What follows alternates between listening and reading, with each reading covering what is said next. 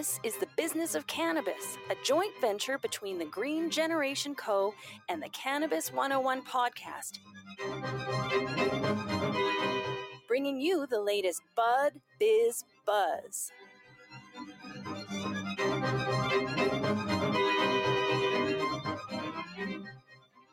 Malka LaBelle from the Green Generation Co. joins us as usual for The Business of Cannabis. You can find them online at greengencompany.com and find out how Malka can help you. How are you today, Malka? Great, Dean. How are you?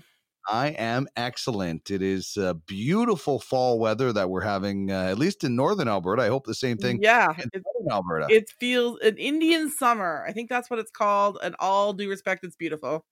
Yeah, it is awesome. All right, let's get started. And the analogy we're starting with that you're throwing out is that would you learn to drive a car from a car salesman? Why are people expected to learn about cannabis from a retail store? I'm not sure I get the analogy, but maybe you can explain it to me. Yeah, so I guess, we're in this era where cannabis is legal recreationally in Canada. We're still the only country in the world that has done that. And there's a lot of sort of questions as to, is the way that Canada has done it right? Yes or no? We don't know yet. And yet to be determined. And really what this is about is really about the foundations of, like, how do you build a new industry of any kind? And I personally don't think that having to buy something is necessarily the answer. And that's really come from my tour of duty, talking to so many different people on many sides of the, like, ending the stigma argument.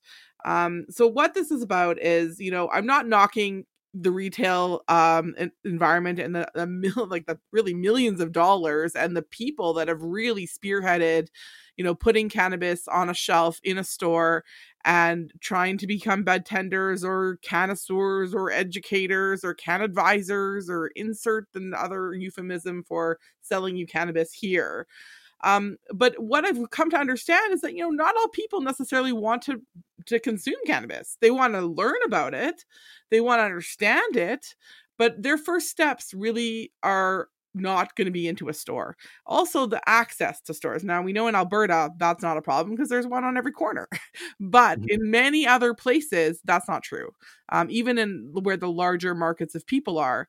So the education as a foundation for, starting of a new industry is my dilemma here. And that's what I'm bringing attention to, is that I believe it's sort of an inherent flaw in legalization, sort of kind of the concept of putting the cart before the horse.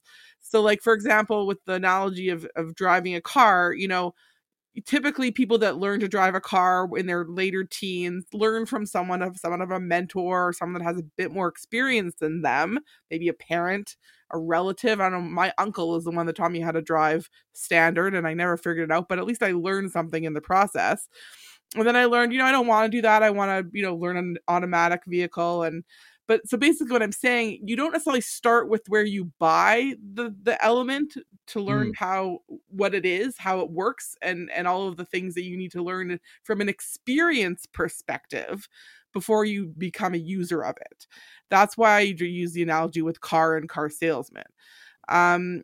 Again, not a knock on car salesmen either. My husband and his entire family is in the used car sales business, but it's really about the education piece and becoming an expert, or even just to, have a basic understanding, a foundation of education. I mean, in our country, education is a fundamental right. It's something that is highly protected under our Charter of Rights and Freedoms. A basic education is required that everyone takes, from kindergarten to grade 12. It's free. It's protected by our government. It's a major part of our fundamental rights to be able to have, practice in democracy and government, like just to participate, as well as in our economy. You need to have a basic understanding of a lot of things to partake. And I think cannabis is kind of like that. It crosses so many different areas beyond just using it. And if you really want people to understand it, I think the options should be greater than just having to go to a store and to be faced with a buying decision in order to make that decision or to understand the education on cannabis. Mm-hmm.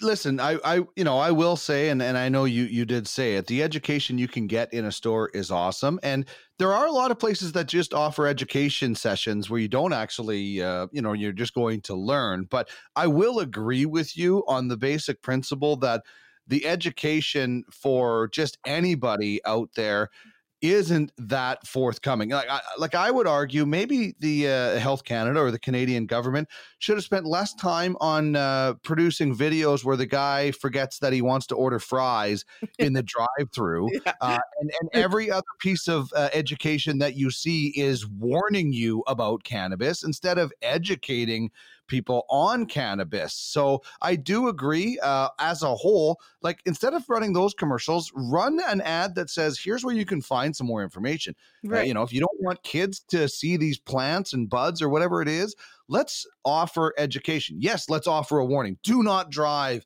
and cannabis, can be harmful in certain situations where you're operating machinery or things like that. We have to get that message out there. That should be self-explanatory, I would think, in our time of our lifetimes, but maybe it's not. But there needs to be way more from the government when it comes to education rather than just warning signs all the time.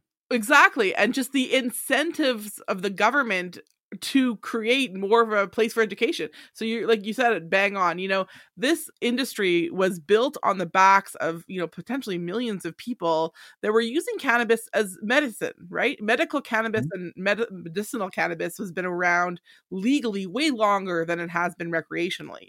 And these are some of the biggest, people against the concept of retail store and rec cannabis. Medical users don't think of it as something you should just walk into a store and just buy. Like you think they have taken the steps extremely sometimes to a detriment of their own personal liability and their own personal safety to learn about the plant from it, literally from growing it and growing it themselves and figuring out a way to stay healthy with the, the use of cannabis. As you say on your own tagline, that it's all about getting healthy. And I believe too, it's all about healing the world. These are because there's a medical component. And just like, I'm not going to say you have to go to a doctor to get cannabis education. That's not necessarily the case, but to think about it more like a something that you just don't have enough foundational information unless you have the understanding of how it interacts with your human body. And that's what I'm really my proponent here is to think of it more not as a commoditized, marketed or promoted product that you just go buy the latest trend in store. That's great. And there is a place for that. But I think that has to come after the part where you understand how it interacts with your body and how it interacts so drastically different from person to person and not go with the trend of let's just get high.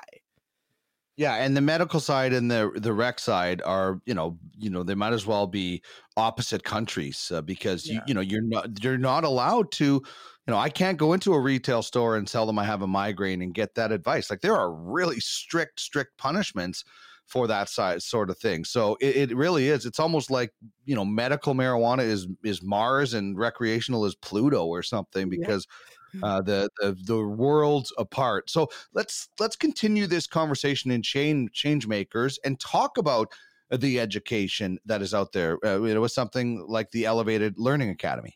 Yeah. So, I'm part of the teaching team at the Elevated Learning Academy and help with the development of their curriculum because I thought that it was really holistic. Now it's being offered fully virtual. And I'm talking about this in the sense that in learning about their curriculum and in learning about other groups that are offering cannabis education at different levels, whether it be post-secondary or continuing education or online courses there's so many different places.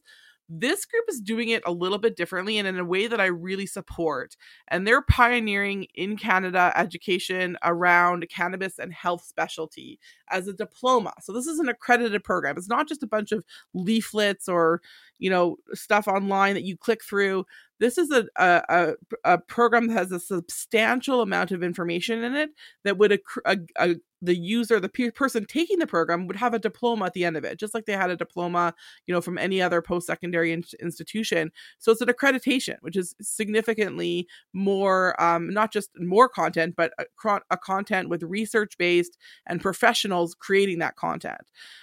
And really what it is, it's a health-focused designation for people that want to understand the medicinal benefits, not necessarily for themselves, but to teach their patients or their clients or other people around them what are conditions like insomnia, inflammation, migraines, pain, anxiety, depression, epilepsy, the list goes on. There are so many different medical conditions and health positivity things where just even preventative cannabis has such a huge place in that, but it's not the kind of thing that is going to really make sense at a store level. It's the kind of thing where you need to understand human biology a little bit better and something called bioavailability, which is a complex concept, but it's something that has to really be understood at the foundation before embarking on the buying part. And that's why I think this program is different and such kind of a change in the change maker of the week. Well, and it's something that people might not know where to go because you can't go to a store, unfortunately, and ask. But, you know, there might be people interested out there, but maybe they don't know where to find the information, or maybe they're scared to look for the information because of that stigma. Exactly. And we're hearing that a lot in the stores. Like, you know, I mean, you've talked to many store retailers. You've got Chris Lyons on every week. You've talked to Green Rock. They all hear the questions in the stores that they can't answer. And they feel like their hands are tied. They have questions being asked of them daily about these topics, about the medical conditions that they think or they've heard cannabis can help with. But as retail store people, you know, they don't have the background in medicine or even in any kind of health sciences that would accredit them the ability to speak about that. And that's okay. So there are laws around that in Canada where the retailers cannot speak to that, just really for the liability part of it. But what's cool about this program is that there's no cannabis consumed part of the Elevated Learning Academy's program, and it's virtual, so you can be online and learn with the other people. Right. But it's a research-based program and gives foundation from the medical side, but can be applied in a retail store or within the cannabis industry to have that background to help other people understand, you know, all the different plays that cannabis can be used in people's lives. Yeah, it's education. You know, we've been saying it for a long time. Education is the cornerstone to normalizing and getting rid of that stigma. And as we move on to what it means to be green, we're talking organic. And this is, or, you know, the word organic, whether you're talking about cannabis or you're talking about food, has become a real buzzword in the last 20 years. And, you know, it organic means different things to different people sometimes. But let's discuss Clean Green Certified when it comes to that word organic. Yeah, so I attended a seminar recently with the founder of this group, Chris Van Hook. He's out of California, very northern parts of California, bordering on Oregon. And they developed this program, I think 17 years ago, based on the fact that USDA organic, like that standard symbol that you'd see on like food products and lots of places, they didn't recognize cannabis because obviously if it's federally not legal there, and 17 years ago, it was like no go. The real organic movement didn't recognize that cannabis was a plant that could be grown organically. It was like, couldn't even talk to them. So what he did was he started what he called the closest thing to organic that cannabis can get since 2004, basically, so that there is essentially a certification program for people that are growing cannabis and are doing it in a way that's sustainable, that's, you know, saving or protecting their environment and protecting their plants from being treated with a lot of fungicides and pesticides and fertilizers that have elements in them that make them really unfit for human consumption in large amounts. So we all know that agriculture uses these things in practice, and it's a recognized, you know, problem, so to speak, but as the overcoming of that is the organic growing practices. The thing is that organic growing practices sometimes produce things like, you know, insects and other things because you're really not treating your plants with chemicals to get rid of that. So what they've developed is a program that they've been using for quite a while that essentially is that extra layer of, you know, seal of approval, so to speak, where not only do you have to apply to be part of the program, but it's a paid certification. So what that means is that you have to meet criteria just to have them come out to your farm, essentially. But once they come out to your farm, they're going through this very detailed checklist of how you're growing your products. And literally, they're looking at everything so that you get this seal of approval that has a seal. It literally is a seal that you can put on your products that basically means that someone else has verified that the way that you're doing it is not just self-proclaimed organic. And the USDA organic group doesn't agree because they have their own version because it doesn't apply to cannabis. But so this Clean Green Certified program is essentially that stamp of approval equivalent to the USDA organic, but specifically applicable for cannabis. It's interesting that, I understand why there's no organic certification in the U.S. Just it's the same reason I can't use my iPhone with my Volcano because Apple doesn't recognize vape technology or cannabis technology because it's not federally legal. So this is a really good way of getting at that. In Canada, we are federally legal. And we do see a lot of companies in Canada using that word organic as well. Yeah. So again, there's the difference between using the word organic, which is like a self-proclaimed, authenticity or proclamation, which a lot of people do. But by having a group like this come in and really inspect, they're certifying it against a common set of criteria that a lot of other farms and groups that are growing agree to and have the same standards. So it's almost like, yeah, sure, we can say we're organic all day long. That's fantastic. But until a third party comes in and agrees on a lot of different details for a fee that this is actually true, that's an extra set of level of authenticity and certification that basically makes your product above and beyond other ones on the shelf. So it's not you saying it, it's now someone else saying it.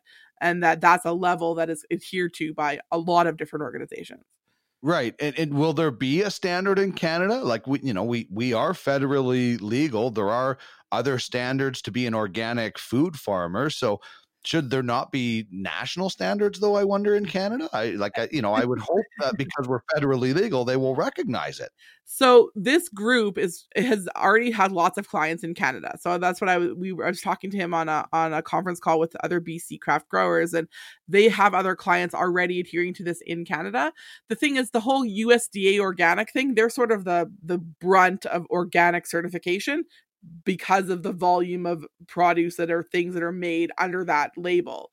But I don't know of any yet that I haven't heard of anyone else trying to be the certified organic version in Canada. I have heard of other cannabis producers using their own nomenclature to say things like, we're this kind of organic or we're permaculture or whatever. But again, those are all self-proclaimed things. So they're sort of creating their own rubric. Not to say that that's wrong. It's just you sort of got to agree on something, right? There has to be a level that everyone's consistent. So this group is available to take their certification anywhere. It doesn't have to be within any jurisdiction.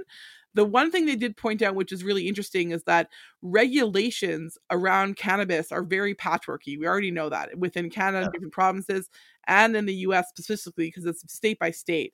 So they are recognizing that there are regulatory things that may interact or intervene with certifying of organics, and they're willing to work within that. So what that says to me is that there's like a competing level of regulations here. They're not the ones that are going to be the trumping because they have to follow. They have to be under what's regulatory legal within your state or your country of origin. But they're willing to work with the regulatory bodies and build a balance of clients so that within that jurisdiction, it will work. So it's a totally gray area, let's say it that way. But this is the kind of group where they have 17 years of history already in North America, and they're willing to, help with the regulations in Canada and work within them. So that's a huge thing, I think. Yeah, I think it's just a really good guideline for companies that want to go down that route, and hopefully more of them do. You can find more information at www.cleangreencert.com, and that would be CERT. So that's cleangreencert.com. greengencompany.com. And of course, you can find Malka at greengencompany.com. Check it out and find out how she can help you. Thanks as always, Malka. Have a great rest of the week. Yeah, thank you. And I just wanted to make a note that anyone that subscribes to my newsletter this week, we're having a workshop approaching 3.0. So Cannabis 101 workshop approaching 3.0. We have coming up next week. So if you subscribe coming up, you'll get a free seat at the workshop. Awesome stuff. Have a great week. Thanks, Dean.